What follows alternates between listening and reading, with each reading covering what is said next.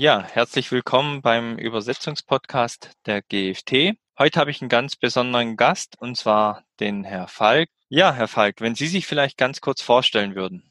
Ja, vielen Dank für die Einladung. Mein Name ist Daniel Falk. Ich bin freiberuflicher Übersetzer und Dolmetscher für die arabische Sprache und lebe und arbeite in Freiburg im Breisgau. Danke für die Vorstellung, Herr Falk. Dann sind wir auch schon mitten im Thema. Es geht ja heute um die arabische Sprache. Welche kulturellen Unterschiede müssen denn bei einer Übersetzung hier beachtet werden? Ja, also kulturelle Unterschiede spielen natürlich eine große Rolle. Andererseits fällt es mir relativ schwer, da allgemeine Aussagen zu treffen. Meine Sprachregion ist relativ groß. Sie reicht von Marokko am Atlantik bis zum Oman am Indischen Ozean, also 22 Staaten, 300 Millionen Muttersprachler, verschiedene Dialekte und so weiter.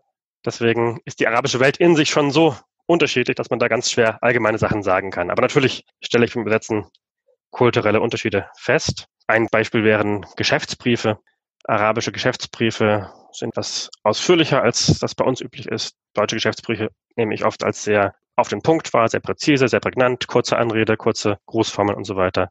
Das gleicht sich im arabischen Raum zwar inzwischen an, aber es gibt gerade in traditionelleren Staaten am Persischen Golf durchaus andere Geflogenheiten, dass man da etwas ausführlicher anredet, religiöse Grußformeln mit einbaut. Das wäre ein Beispiel für solche kulturellen Unterschiede. Ja, was sollte denn bei der Erstellung von einem Ausgangstext beachtet werden, der ins Arabische übersetzt wird? Also erstmal vom Format her muss man ganz arg darauf achten. Arabisch wird ja von rechts nach links geschrieben. Das ist von der technischen Seite her heute kein Problem mehr. Die meisten Programme kommen damit gut klar.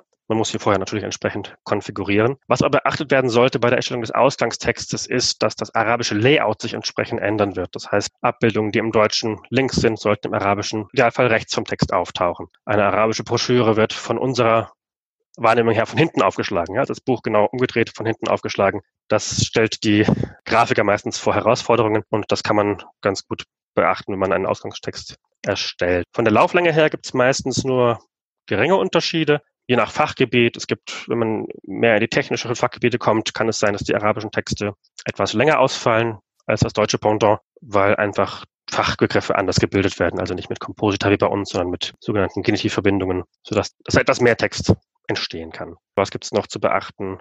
Ja, auf der inhaltlichen Ebene gilt natürlich das, was bei allen Sprachen gilt.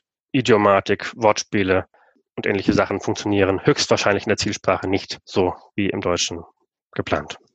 Gibt es noch ein Thema, zum Beispiel jetzt in technischen Übersetzungen, dass Fachbegriffe vielleicht dort nicht eins zu eins übersetzt werden können oder mehr mehr für viele Begriffe in ein Wort statt mehrere Worte, wo es vielleicht zu Problemen führen kann? Dass Fachbegriffe nicht eins zu eins übersetzt werden können, gibt es natürlich. Das Problem ist eher, dass es für Fachbegriffe zahlreiche unterschiedliche Übersetzungen gibt. Das Problem ist, im arabischen Raum gibt es keine einheitliche Fachsprache in vielen Gebieten. Also ich mache viele medizinische Texte zum Beispiel. Und wenn man da in einem Wörterbuch nachschaut, nachschlägt nach einem deutsch-medizinischen Begriff, dann wird man oft sehr, sehr viele Synonyme im Arabischen finden. Das hat damit zu tun, dass die ganzen technischen, medizinischen, naturwissenschaftlichen Fächer in der arabischen Welt auch an Universitäten auf Englisch oder Französisch gelehrt werden und es da keine vereinheitlichenden Tendenzen gibt für eine gemeinsame Fachsprache. Das heißt, das Problem ist, man findet eine Vielfalt an Begriffen und muss sich dann für einen entscheiden. Ja, wie verändern sich denn Maßeinheiten, Währungen, Datumsangaben? Maßeinheiten selbst verändern sich eigentlich nicht. Es gilt das metrische System wie auch bei uns. In alten Dokumenten, Grundbucheinträgen findet man manchmal noch alte arabische Flächenmaße, Fedan in Ägypten zum Beispiel. Da gibt es meistens keine Änderungen. Was die Währungen anbelangt, das ist in jedem arabischen Staat unterschiedlich. Es gibt, wie gesagt, 22 arabische Staaten, die alle ihre eigenen Währungen haben. Pfund in Ägypten, Dinar in anderen Staaten, Real in Katar oder im Jemen, Dirham in Marokko und so weiter. Und dann muss man halt je nach Land schauen, welche Währung dort gilt. Spannend wird es beim Datum. Zwar ist der gregorianische Kalender, den wir verwenden, auch in der arabischen Welt verbreitet, aber oft wird zusätzlich noch das Datum nach dem islamischen Kalender angegeben. Der islamische Kalender beginnt in unserem Jahr 622. Das ist das Jahr Null der islamischen Zeitrechnung. In diesem Jahr ist der islamische Prophet Mohammed von Mekka nach Medina gezogen, die sogenannte Hijra, deswegen heißt auch der Hijra-Kalender. Und Jetzt ist es nicht nur so, dass Jahr Null in einem anderen Jahr beginnt, sondern das, das islamische Jahr ist auch noch kürzer als unseres. Das verschiebt sich jedes Jahr um elf Tage ungefähr, weil es nach dem Mondkalender geht. Das ist dann eine relativ komplizierte Umrechnung, wofür es natürlich heute verschiedene Tools und Converter im Internet gibt. Aber wie gesagt, meistens sind diese islamischen Daten nur ergänzend zu unseren gregorianischen Kalenderdaten mit angegeben. Sie haben ja angesprochen, es gibt ja mehrere Staaten in der arabischen Welt. Muss ich dann auch mehrere Übersetzungen machen oder reicht da eine für alle? Also in der Regel würde ich sagen, es reicht eine Übersetzung für alle arabischen Länder. Es gibt zwar verschiedene mündliche Dialekte, die von Region zu Region sehr unterschiedlich sind, aber die Schriftsprache ist eigentlich die gleiche Sprache, das sogenannte Hocharabische oder das Hocharabisch. Einzelfall kann es schon sein, dass man je nach Textsorte für ein bestimmtes Land andere Begriffe wählt, einfach weil sie da bestimmte Sachen eingebürgert haben, zum Beispiel was die Benennung von Einrichtungen, von Institutionen, von Gerichten und so weiter angeht. Da gibt es schon Unterschiede auf der lexikalischen Ebene, aber von der Sprache selbst, von der Grammatik her ist es in arabischen Staaten überall die gleiche Sprache, in der Schriftsprache. Welche grammatischen Besonderheiten gibt es denn bei einer Übersetzung ins Arabische? Ja, Arabisch ist eine semitische Sprache, also ein ganz anderes Sprachsystem als die indogermanischen Sprachen wie das Deutsche. Das beinhaltet ein anderes Grammatikverständnis. Vielleicht um ein paar Beispiele zu geben. Eine Sache ist der Numerus, der im Arabischen teilweise anders ist. Es gibt einen Dual, das heißt einen Fall für die Zweiheit, wenn es zwei Dinge gibt. Wenn zwei Menschen etwas tun, dann gibt es dafür eine eigene Verbform. Also es gibt für nicht nur eine erste Person Singular, eine zweite Person Singular, sondern auch eine erste Person Dual und eine zweite Person Dual im Arabischen. Dann gibt es im Arabischen einen femininen Plural. Das heißt, wenn mehrere Frauen zusammen etwas tun, dann hat es dafür eine spezielle Verbform. Es gibt eine zweite Person Plural feminin und maskulin. Gleich in der dritten Person Plural feminin und maskulin. Dann gibt es im Arabischen noch die Besonderheit, dass der Syntax anders ist als im Deutschen. Das Verb kommt oft am Satzanfang zum Beispiel. Das bringt Dolmetscher regelmäßig zur Verzweiflung, die aus dem Deutschen ins Arabische dolmetschen und dann relativ lange auf das deutsche Verb warten müssen, aber eigentlich den arabischen Satz mit dem Verb gerne anfangen möchten. Ja, was gibt's noch zur Grammatik? Natürlich hat auch die, was ich vorhin angesprochen habe, das nennt man die Diglossie, die, das Nebeneinander von Hochsprache und Dialekten hat auch grammatikalische Implikationen. Jeder arabische Dialekt wandelt die Grammatik ein bisschen ab, hat hier und da grammatikalische Besonderheiten. Welche Fehler können denn bei einer Übersetzung ins Arabische passieren? Ja, Fehler im Übersetzungsbereich ins Arabische, da muss man vor allem im Marketingbereich aufpassen, denke ich, weil es einfach ein ganz anderer kultureller Referenzrahmen ist. Kulturelle Symbolik sind bei uns anders konnotiert als im Arabischen beispielsweise. Ein klassisches Beispiel ist die Eule im Deutschen. Die Eule im Deutschen symbolisiert oft Weisheit, Klugheit, Intellekt. Also ich habe keinen einen Schulbuchverlag beispielsweise eine Eule im Logo hat. Das wird dann auch als Metapher verwendet. Und im Arabischen hat die Eule einen sehr negativen Beiklang. Es gilt als böses Omen, als böses Vorzeichen. Das heißt, im Marketingbereich ist das natürlich sehr wichtig, hier darauf zu achten. Was anderes, worauf man sehr darauf achten muss, ist der Textsatz. Das hatte ich vorhin schon angesprochen. Es gilt das arabische Layout natürlich zu beachten.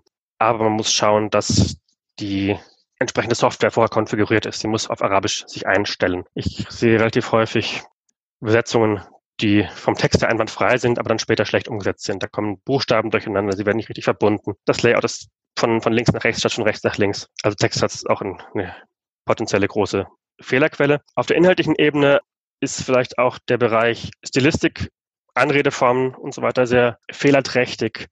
Vielleicht kann ich es am Beispiel der Anreden verdeutlichen. Es gibt ja in den arabischen Staaten, gerade am Persischen Golf, sehr viele Monarchien, sehr viele Herrscherhäuser, Könige in Saudi-Arabien und Bahrain, Emire in Katar, in den Vereinigten Arabischen Emiraten. Und diese Herrscherhäuser haben sehr, sehr viele Angehörige, die in allen Bereichen der Gesellschaft ihre Positionen haben und wenn man mit diesen Personen korrespondiert, zum Beispiel Geschäftskorrespondenz oder ein Anschreiben an sie verfasst bei einer Ausschreibung zum Beispiel, da muss man sehr genau darauf achten, dass man diese Personen auch korrekt mit ihrem Titel anredet und es gibt spezielle Anredeformen, die die bestimmten Majestäten oder die eine bestimmte Position sprachlich ausspiegeln. Da kann auch sehr viel falsch gemacht werden. Ja, warum sollte denn unbedingt ein professioneller Übersetzer beauftragt werden? Ja, ganz verschiedene Gründe würde ich sagen. Also erster Grund ist vielleicht, dass professionelle Übersetzer in der Lage sind, typische Übersetzungsschwierigkeiten adäquat zu meistern. Beispiel, was mache ich, wenn es für ein Wort in der Ausgangssprache, in der Zielsprache keine Entsprechung gibt? Zweiter Grund, dass professionelle Übersetzer ihre Arbeit reflektieren und bewusste translatorische Entscheidungen treffen, reflektiert und begründet. Und was vielleicht ganz wichtig ist im Vergleich zu maschinellen Übersetzungssystemen, die sich ja immer mehr durchsetzen, da denke ich, dass professionelle Übersetzer weiter gefragt und wichtig sind, gerade weil sie einen gesunden Menschenverstand haben, dass sie nicht nur aufgrund von Algorithmen die möglichst passende Lösung errechnen, sondern auch im Kontext mit ihrem Weltwissen Entscheidungen treffen, was eine gute Übersetzung ist. Herr Falk, wie sieht es denn aus mit dem maschinellen Übersetzungssystem für Arabisch? Gibt es da schon eine Beurteilung, wie gut die sind oder wie die abschneiden? Ja, das ist ein sehr spannendes Thema. Ich habe in den letzten zwei Jahren mich da intensiv mit beschäftigt, immer wieder verschiedene Systeme getestet. Zum einen muss man sagen, für Arabisch-Deutsch gibt es da nur die allgemein bekannten, die üblichen Verdächtigen, Google Translator oder die Engine von Microsoft. Die arbeiten aber auch meistens über die Relaissprache Englisch.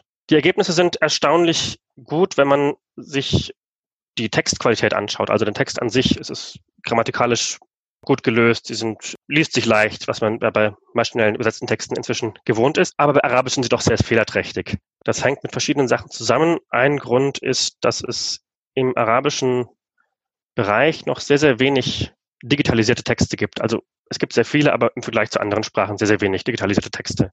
Meine Übersetzungsprojekte, die ich bekomme, das sind zu 50 Prozent PDF eingescannte Texte. Das heißt, da ist noch sehr wenig digitalisiert und OCR, also Texterkennung im Arabischen funktioniert auch sehr schlecht. Ein anderer Grund liegt in der arabischen Sprache selbst.